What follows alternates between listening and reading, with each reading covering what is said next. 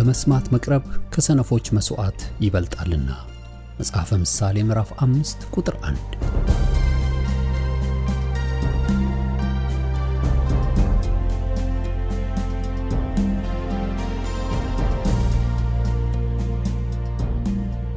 ይህን የእውነትና የሕይወት ድምፅ አገልግሎትን ለማድመጥ መቅረቦ ብልህነት ነው።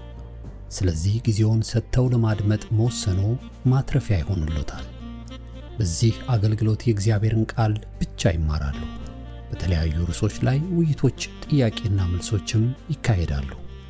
እርስዎ ከዚህ ቀደም በግል ጊዜው መጽሐፍ ቅዱሶትን ሲያጠኑ የተፈጠረቦት ጥያቄ ቢኖር በቃሉ ባለቤት በመንፈስ ቅዱስ አማካኝነት ምላሽን እንዲያገኙ ወደዚህ አገልግሎት ጥያቄውን መላክ ይችላሉ። የእውነትና የሕይወት ድምፅ አገልግሎት ከአጥቢያ አብያተ ክርስቲያናት ጋር በመተባበር የክርስቶስን አካል በቃሉ የማስታጠቅን አገልግሎት ለመስጠት በእግዚአብሔር ጸጋ ይተጋል። አሁን ለዛሬው ወደ ተሰናዳሉ የቃሉ ድግስ ልጋብዞ። መልካም የበረከት ጊዜ።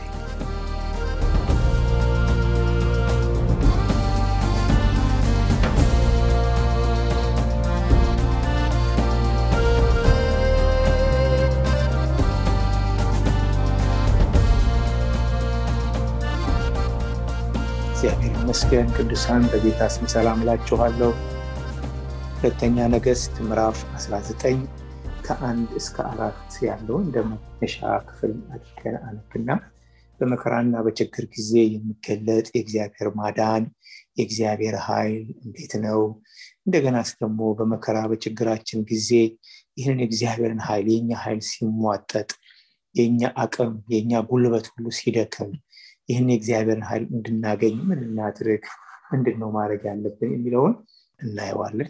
የእግዚአብሔርን ቃል በጌታችን በኢየሱስ ክርስቶስ ስም አነባለው። አንደኛ ነገሥት ምዕራፍ 19 ከቁጥር አንድ እስከ አራት ያለውን አነባለሁም። ንጉሱም ሕዝቅያስ ይህን በሰማ ጊዜ ልብሱን ቀደደ፣ ማቅም ለበሰ፣ ወደ እግዚአብሔርን ቤት ገባ።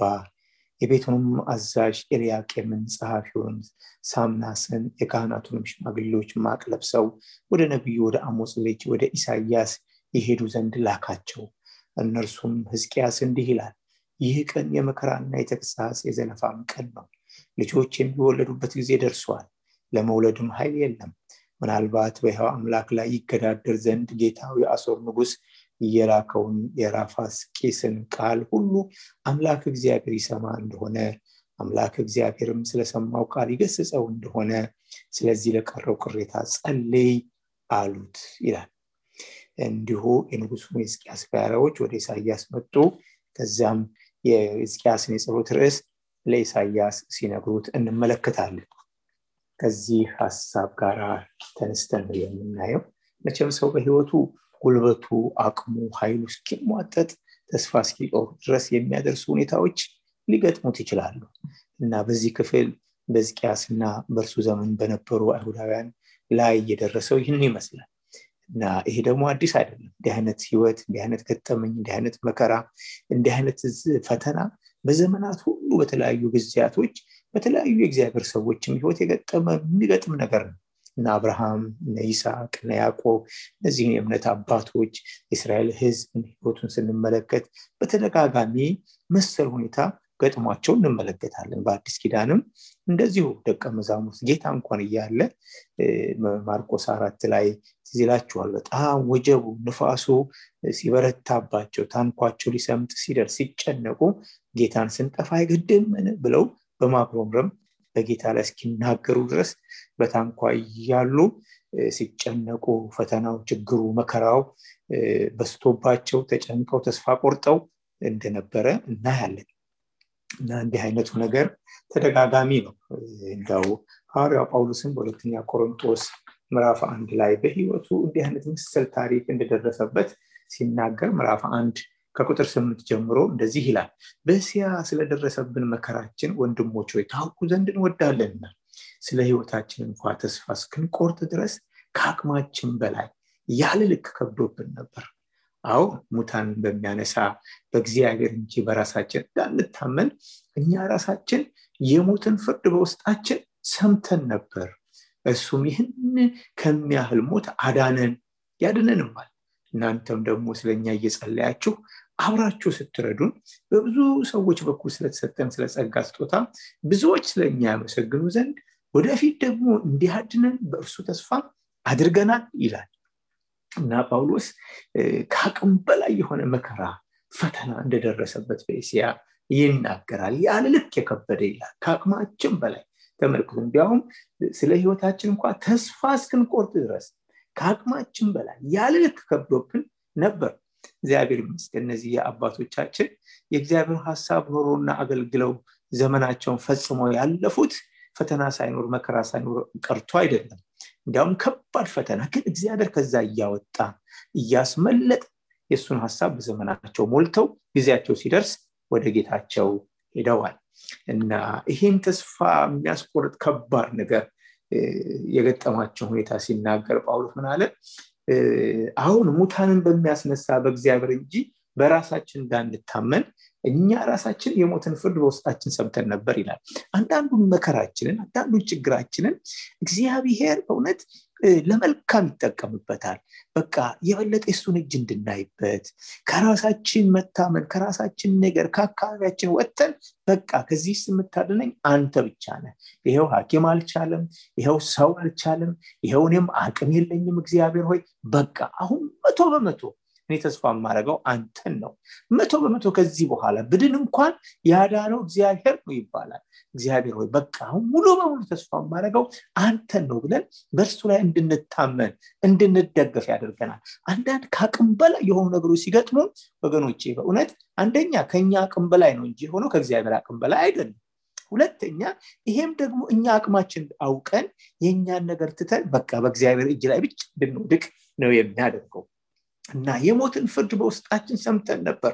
እርሱም አለ ይህንን ተስፋ አድርገነው መቼም አልተወንም።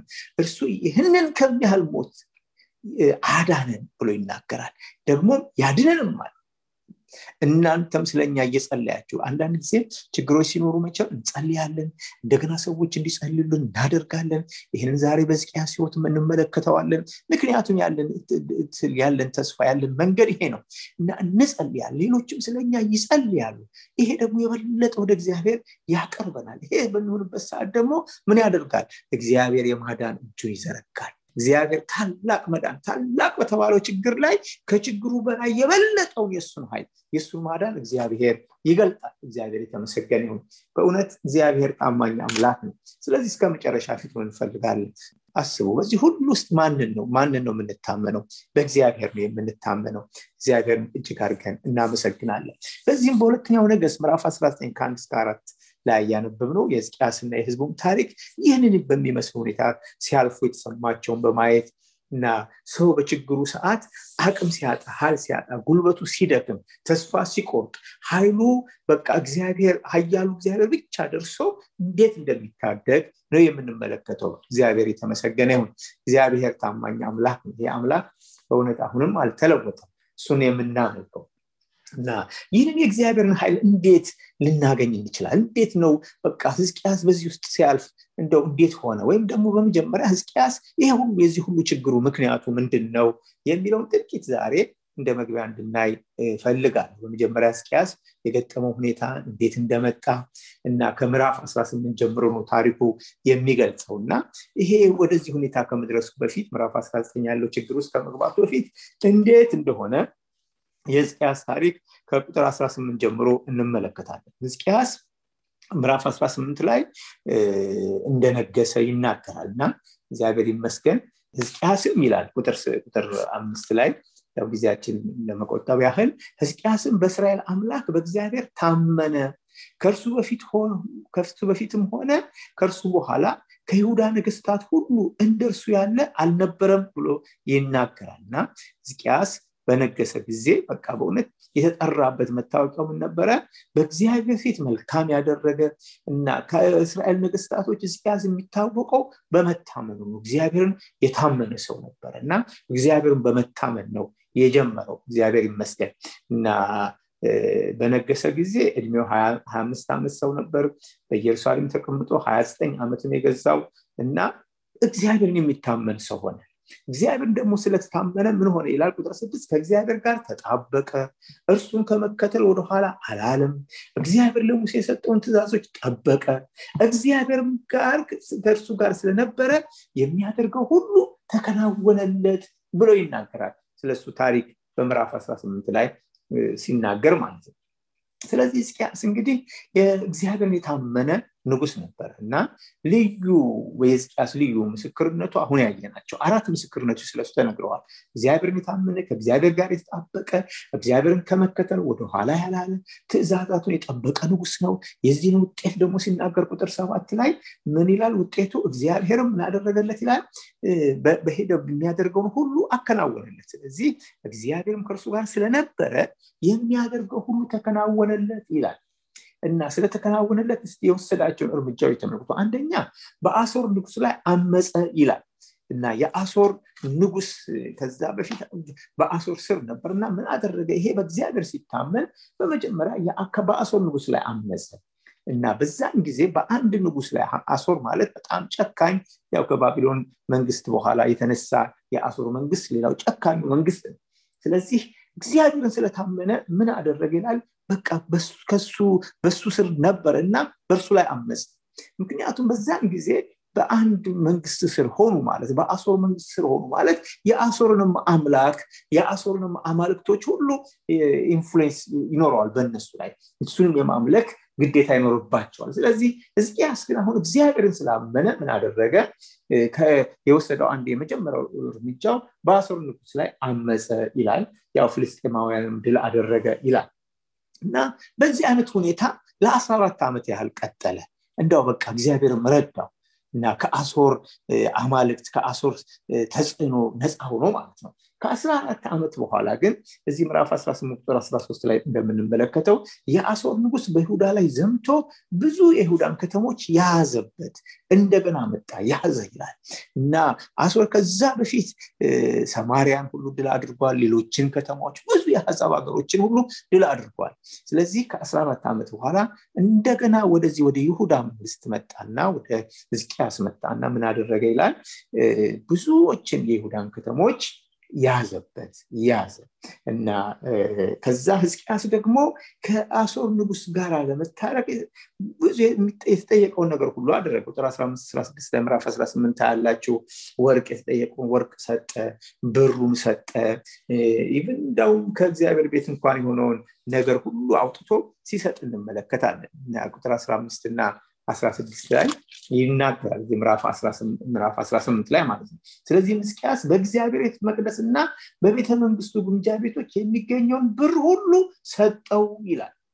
በዚህም ጊዜ የይሁዳ ንጉስ ሕዝቅያስ በእግዚአብሔር ቤት መቅደስ መዝጊያዎችና መቃኖች ላይ የለበጠውን ወርቅ ነቅሎ ነቃቅሎ ለአሶር ንጉስ ሰጠው ይላል እና ሰጠው። ነገር ግን ይሄ ክፉ ንጉስ ይህን ሁሉ ከወሰደ በኋላ አሁንም ሰላም አላደረገም እና እንደገና ወደ ኢየሩሳሌም መጥቶ ኢየሩሳሌምን ከቦ በቃ ማስጨነቅ ጀመረ ያስጨንቅ ነበር እና ማስፈራራቱን ቀጠለ።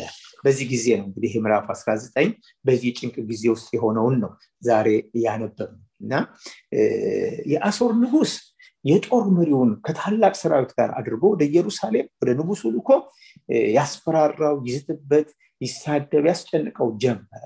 እና በጊዜው የአሶር ንጉስ ቅድም እንዳልኳችሁ ታላቅ ተብሎ የሚጠራ ነበር። እና ታላቅ ተብሎ ተጠርቷል። ሲሁ ላይ ስንመለከት ቁጥር 19 ላይ ስናይ ታላቁ የአሶር ንጉስ ይላል ምዕራፍ 18 ቁጥር 19 ታላቁ የአሶር ንጉስ የሚለው ይህ ነው። ታላቁ የአሶር ንጉስ ተብሎ ተጠርቷል ይጠራል እና እንደገና ቁጥር 28 ላይ ይኸው ቃል ሲደገም እንመለከታለን። 28 ላይ ስትመለከቱ እንግዲህ የታላቁን የአሶር ንጉስ ቃል ስሙ ይላል እና ራሱን ታላቅ ያደረገ ነበረ። በእርግጥም ተከናውኖለታል። ብዙዎችን ድል አድርጓል። ታላቅ የተባለ ነገር ግን አንድ ነገር እንወቅ። የፈለገ ታላቅ ቢሆን ከታላቁ አምላክ ከእግዚአብሔር በላይ ግን ታላቅ የሆነ የለም። እግዚአብሔር ከሁሉ በላይ ታላቅ አምላክ ነው። ለዘላለም ታላቅ ሆኖ የሚኖር እግዚአብሔር ብቻ ነው።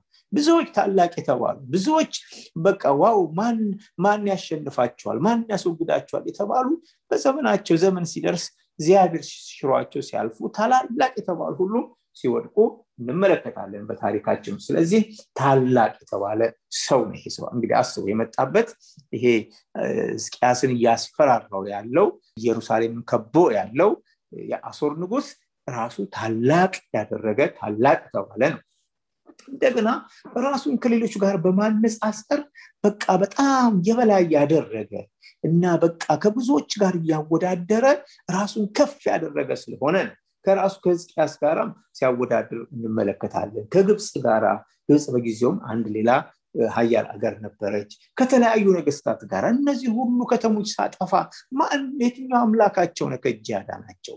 እነዚህን ሁሉ እኮ ማርክ ያለው አጥፍቻለሁ እያለ ይናገራል። ቁጥር 33 ቁጥር 21 ከ20 እስከ 33 ባለ ላይ ስትመለከቱ ማለት ነው። መጨረሻ ግን የትቢቱ ብዛት ከእስራኤል አምላክ ከእግዚአብሔር ጋራ ራሱን በትቢትም ያነጻጸረ ንጉስ ነበረ።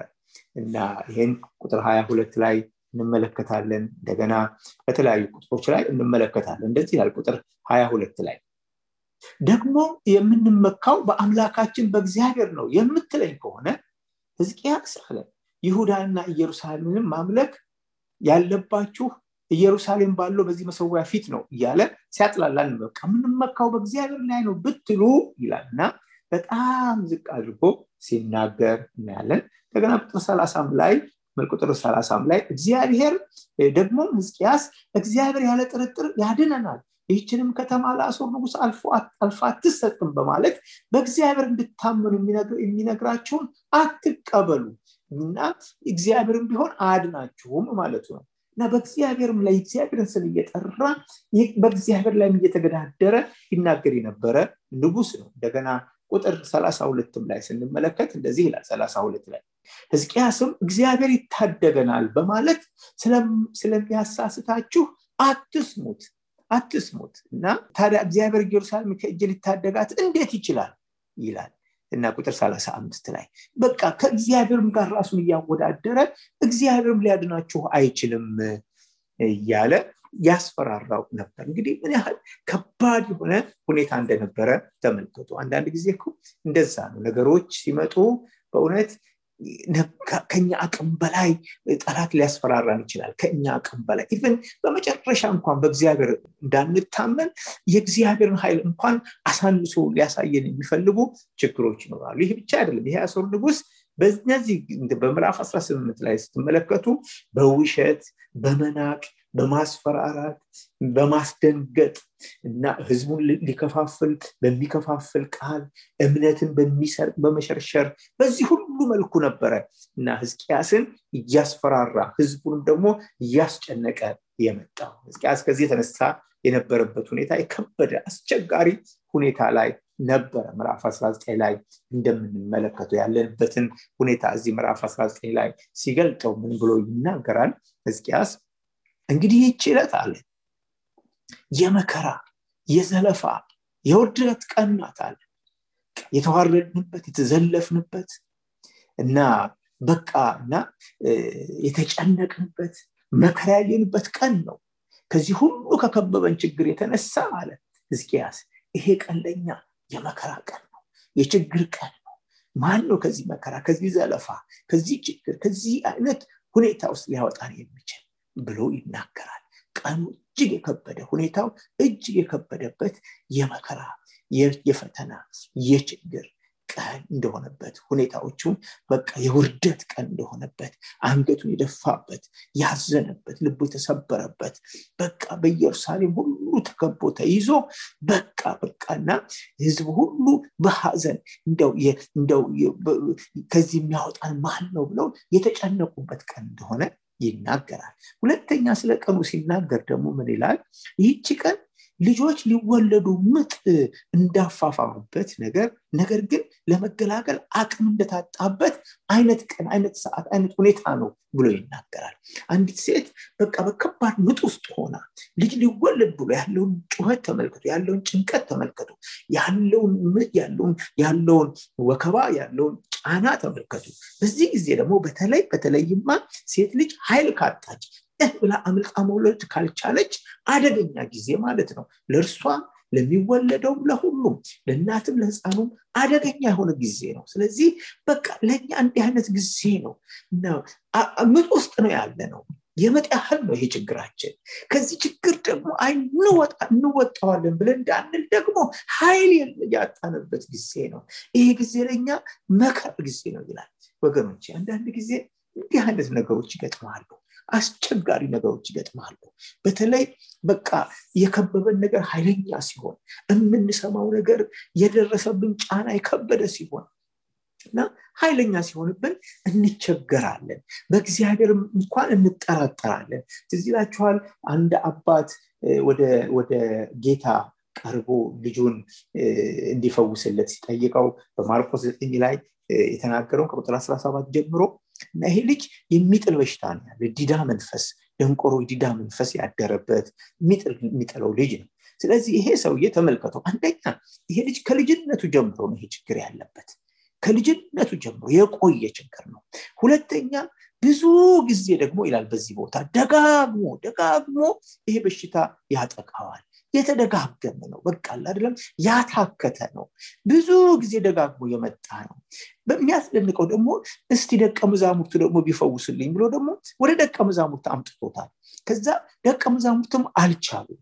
ስለዚህ ይሄ ሰው ተስፋ ቆርጦ ጨረሻ ከመሄዱ በፊት ወደ ኢየሱስ መጣና ጌታ ሆይ እባክ ከቻልክ እስቲ ይዘንልን አለው። እና ከቻልክ ምክንያቱም እንደው የሚቻል አይመስለኝም። ከቻልክ ለምን ደቀ መዛሙርት አልቻሉትም? ይሄ ነገር እንደው አዲስ የመጣ አይደለም። ከልጅነቱ ጀምሮ የቆየ በሽታ ነው። ይሄ ደግሞ አንድ የሁለት የሚባል አለም ደጋግሞ የመጣ ነገር ነው። ይሄ ከሰው አቅም በላይ ነው። ይሄ ከደቀ መዛሙርትም አቅም በላይ ነው። ይሄ ከኔም አቅም በላይ ነው። እንደ አንተ ከቻል ሲለው ጌታ ነገር ተናገረው። ቢቻል ግን እዘንልን እርዳን ሲለው ኢየሱስን ቢቻል ትላለህ ለሚያምን ሁሉ ይቻለዋል አለ። ቢቻል ትላለህ አው እሱ ቢቻልህ ያለበት ምክንያት ደቀ መዛሙርት ስላልቻሉ። እንደገና ደግሞ የቆየ ስለሆነ የከበደ ስለሆነ ከአቅም በላይ የሆነ ስለሆነ ተደጋግሞ ተደጋግሞ እስክንታክት ድረስ ያስቸግረን ችግር ስለሆነ እንደው ከቻል። ወገኖቼ ደቀ መዛሙርቱ ባይችሉ ሰው ባይችል የተደጋገመ ቢሆን ስር የሰደደ ቢሆን ዘመናት ያስቆጠረ ቢሆን ለእግዚአብሔር ይሄ ምኑ ነው አሁ እውነት ነው። ለሰው ከባድ ይሆናል። ለሰው አይቻል ይሆናል። ለሐኪም አይቻል ይሆናል። ወገኖች ለሚያገለግል ሰው አይቻል ይሆናል። ለእግዚአብሔር ግን ይቻላል። ቢቻል ትላለህ አለው። ስለዚህ ቢቻል ትላለህ። ለሚያምን ሁሉ ይቻለዋል ሲል ይሄ ሰው ወዲያውኑ ቀበል አረገና አምናለሁ። አለማመኔን እርዳል በቃ አለማመኔን እርዳ አለማመኔን እርዳ። ጌታ ሆይ እጅ ቀን እንድታልፈኝ አልፈልግም። አዎ አንተ ትችላለህ ጌታ ሆይ አዎ እንደው እንደው የበረታ እምነት እንኳን ባጣ እምነቴ በፊትህ እንኳን ሚዛን የሚደፋ ባይሆን እባክህን አለማመኔን እርዳ እግዚአብሔር የተመሰገነው ጌታም መንፈሱን ገሰጸው ልጁን ከዛ ጊዜ ጀምሮ ነፃ ወጣ። እግዚአብሔር የተመሰገነው አንድ ነገር ወቁ የከበደ ቢሆን ዘመን ያስቆጠረስ ቢሆን እግዚአብሔር ካለ እሱ ከፈቀደ እሱ ዘንበል ካለ ምን ይሳነዋል ወገኖቼ? ምን ይሳነዋል እግዚአብሔር ይመስገን። ዛሬም በእውነት እስቲ በዚህ ነገር የምናልፍበት ነገር እንደው ከመደጋገሙ የተነሳ ስር ከመስደዱ የተነሳ ከመቆየቱ የተነሳ ጸልየን ጸልየን መልስ ከማጣታችን የተነሳ ብዙ አገልጋዮች ጸልየውልንም መልስ አተንበት ሊሆን ይችላል። ነከሌም አልቻሉም። እንደው እግዚአብሔር አንተስ ትችላለህ? እንደው የእግዚአብሔርን ችሎታ እንኳን እየተጠራጠርን ያለን ሰዎች ብንኖር በእውነት ነው የምላችሁ እሱ ካለ እሱ ከፈቀደ ለእርሱ የሚሳነው ነገር የለም። ለእርሱ የሚሳነው ነገር የለም። ማርያም መልአኩ ገብርኤል ባበሰራት ጊዜ ይህን ወንድ አላውቅም? እንዴት ሊሆን ይችላል ስትል ይህማ ብሎ ሲያስረዳት መንፈስ ቅዱስ በአንቺ ላይ ይመጣል የሉል አምላክ በአንቺ ላይ ይጸልላል እያለ ሲነግራት እና መጨረሻ ላይ ደግሞ ለእግዚአብሔር የሚሳነው የለም ሲላል በቃ ጥያቄዋ ተመለሰላት አሜን እግዚአብሔር ባሪያ እንደ ቃል ይሁንልኝ አለች። ለምን? ለእግዚአብሔር የሚሳነው የለም። ዛሬም በነገራችን ላይ ለእግዚአብሔር የሚሳነው ነገር የለም። ህዝቅያስ ተመልከቱ ይሄ የከበደ ነገር ሲሆን ሁለት ነገሮች አደረገ። ምን አደረገ ይላል? ምን ያህል ከባድ እንደሆነ እንድታዩት ብዬ እና የይሁዳ ሰዎች ይሄ ጊዜ በዚህ በአሶር መንግስት ተከበው በነበሩበት ጊዜ ምን ያህል አስቸጋሪ እንደሆነ አሶር ምን ያህል ኃይለኛ ምን ያህል ትዕቢተኛ እንደሆነ ምን ያህል በቃሉ በተግባሩ ምን ያህል እያስፈራራቸው እንደሆነ እንድታዩና ከዚህ የተነሳ ተስፋ በቃ የሚያስቆርጥ ሁኔታ ውስጥ ነበር። ይሄ የእምነት ሰው ነው። ሕዝቅያስ የእምነት ሰው ነው እግዚአብሔርን ታምኖ እስከዚህ ድረስ ደርሷል።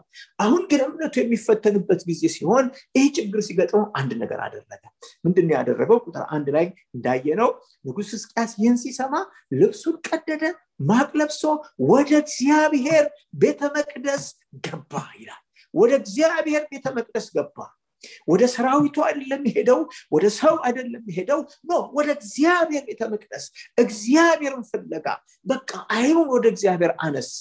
ደዛም ደግሞ ማቅ ለብሶ ራሱን አዋርዶ አምላኩን ሊማፀን አባት አትተወኝ ሊል አትለፈኝ ሊል ከአንተ ሌላ ከዚህ የሚያድነኝ የለም ሊል ወደ እግዚአብሔር እግዚአብሔር ይፈልግ ዘንድ ገባ ይላል። ራሱን አዋርዶ ወደ እግዚአብሔር ቀረበ ይሄ ብቻ አይደለም እና ነቢዩ ኢሳያስም ደግሞ በዚህ ነገር ላይ እንዲጸልይ ወደ ኢሳያስ መልክተኞች ላከ። እነዛ መልክተኞች ማቅ ለብሰው በእውነት ይሄ serious ነው ነገሩ።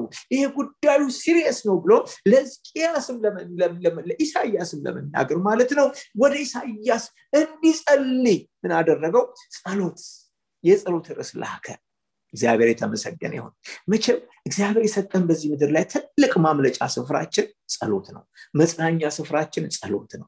የጎደለው የሚሞላበት በእውነት የዛተብን በቃ እኛን ሊበላ የመጣ ነጣቂ አውሬ እንኳን በእውነት አፉ የሚያዝበት ስፍራ የጸሎት ስፍራ ነው። እግዚአብሔር ሆይ አድነኝ ስንለው እግዚአብሔር ይመስገን። የሚረዳኝ የለምና ከኔ አትራቅ እርዳኝ ስንለው ኦ ይህ ችግረኛ ጮኸ እግዚአብሔርም ሰማው።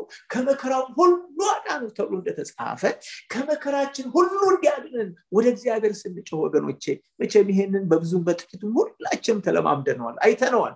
እና ወደ እግዚአብሔር መቅረብ እሱ በቃ አማራጭ የሌለው መፍትሄ ነው። ህዝቅያስ በእውነትም እግዚአብሔር የተረዳ ሰው ነው ተመልከቱ።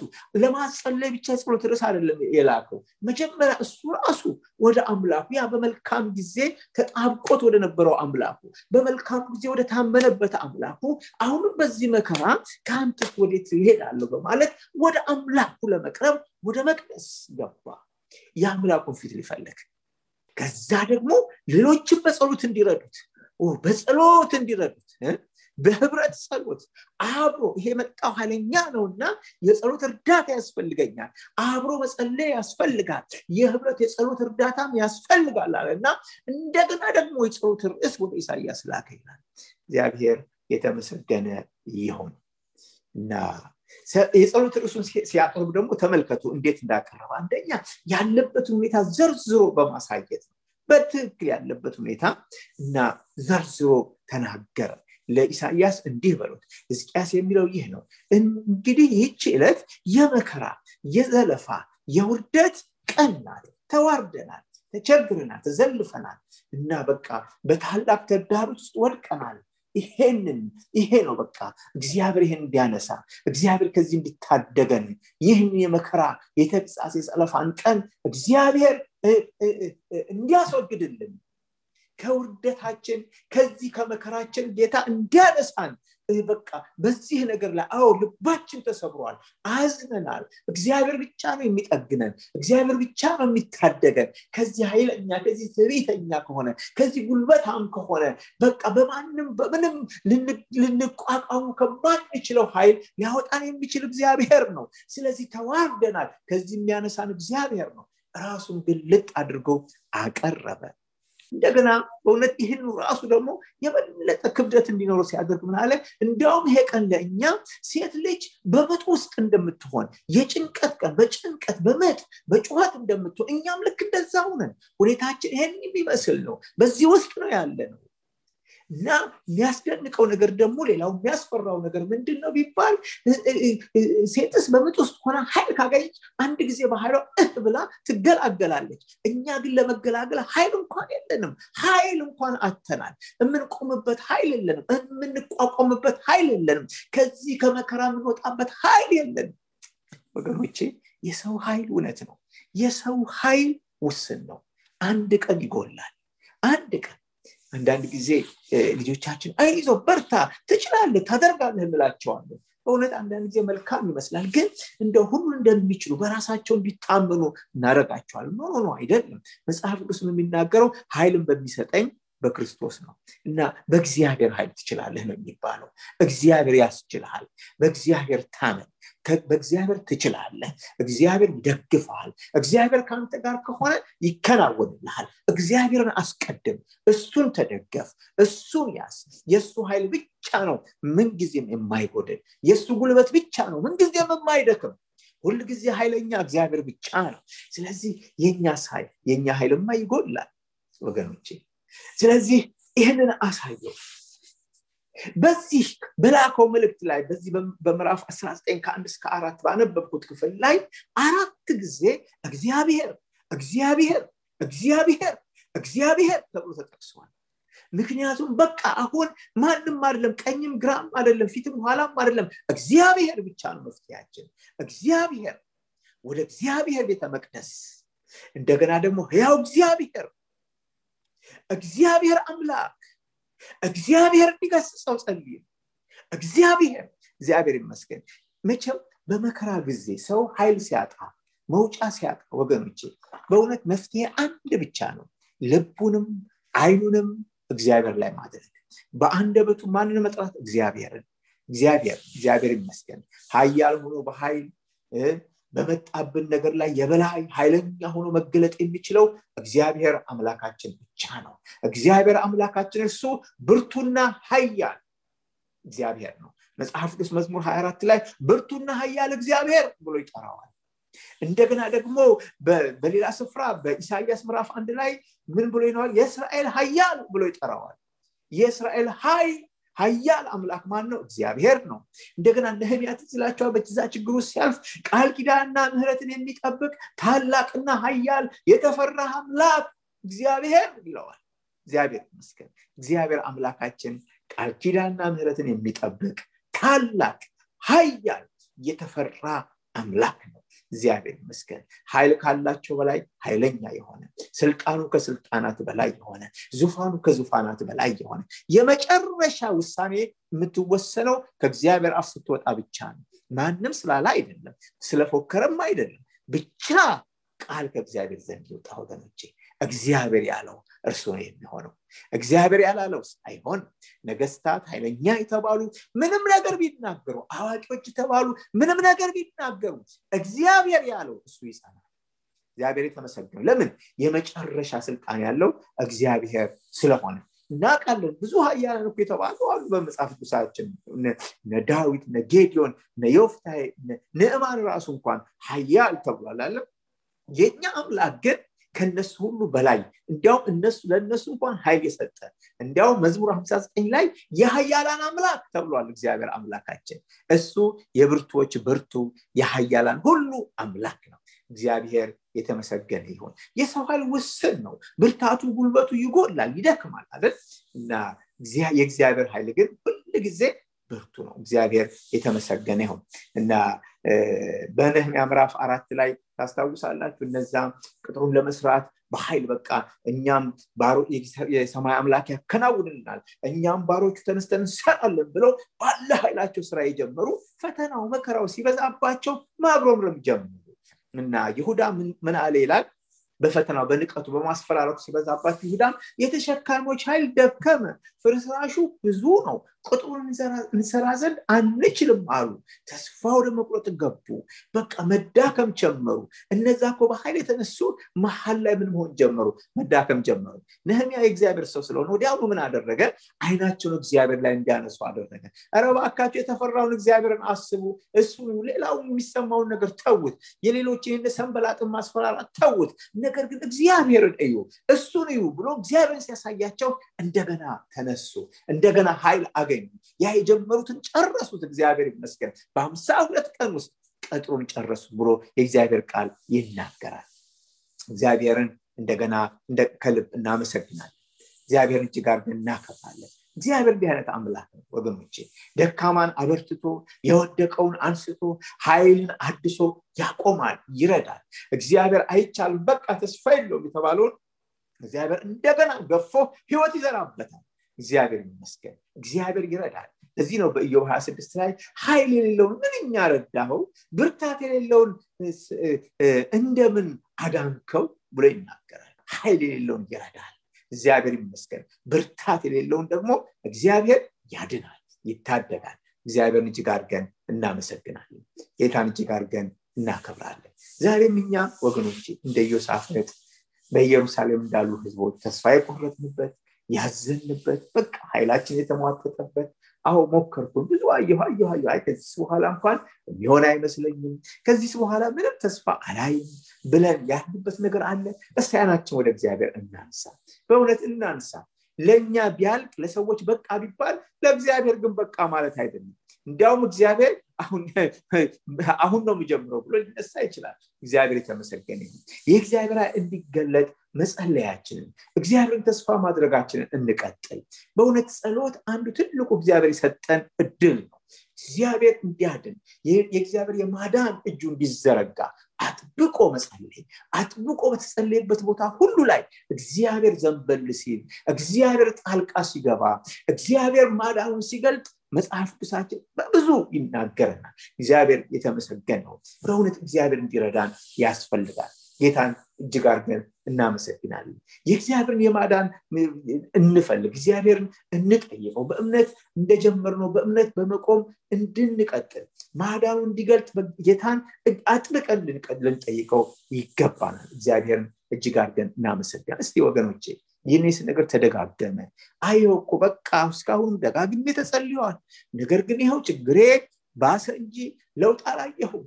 አሁንማ በቃ አሁንማ ሁሉ ነገር እያለቀለት ነው። አይ እኔማ ተስፋ ቆርጫለሁ ብላችሁ ይሆን ወገኖቼ? እግዚአብሔርንስ እንዲያው ከቻለ ብላችሁ ይሆን? በቃ እግዚአብሔር እየጠበቃችሁ የታያላችሁ በእውነት በእንደዚህ አይነት መንፈስ ካለን እግዚአብሔር ጌታ እንደዚህ ይላል ቢቻል ትላለህ? ለምን ቢቻል ትላለህ? ለሚያምን ሁሉ ይቻለዋል። የእኛ አምላክ ይችላል እግዚአብሔር የተመሰገነ ይሆን ስለዚህ እንደገና እስቲ ተስፋችን ወደ እግዚአብሔር እናንሳ።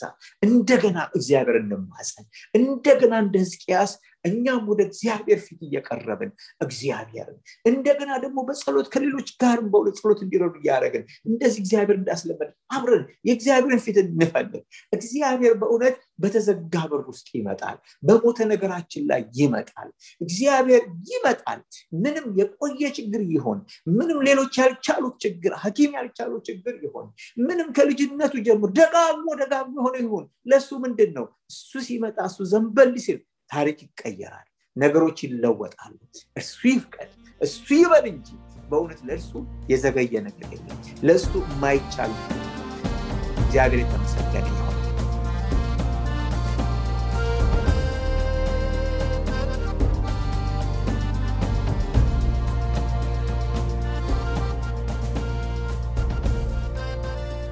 እስካሁን ሲያደምጡት በነበረው የቃሉ ትምህርት እግዚአብሔር በመንፈሱ እንደተናገሩትና እንዳስተማረው ተስፋ እናደርጋለን። ለእውነትና የሕይወት ድምፅ ማንኛውም መንፈሳዊ ጥያቄ ቢኖሩ ወይም የምክር እንዲሁም የጸሎትን አገልግሎት ቢፈልጉ ለአሜሪካን አገር 215 782 08 48 ለካናዳ ደግሞ 647 510 49 19 በሚሉ ስልኮች ቢደውሉ ጌታ ጸጋውን እንዳበዛልን ልንረዳዎ ፈቃደኞች ነን። እግዚአብሔር ይባርኮ።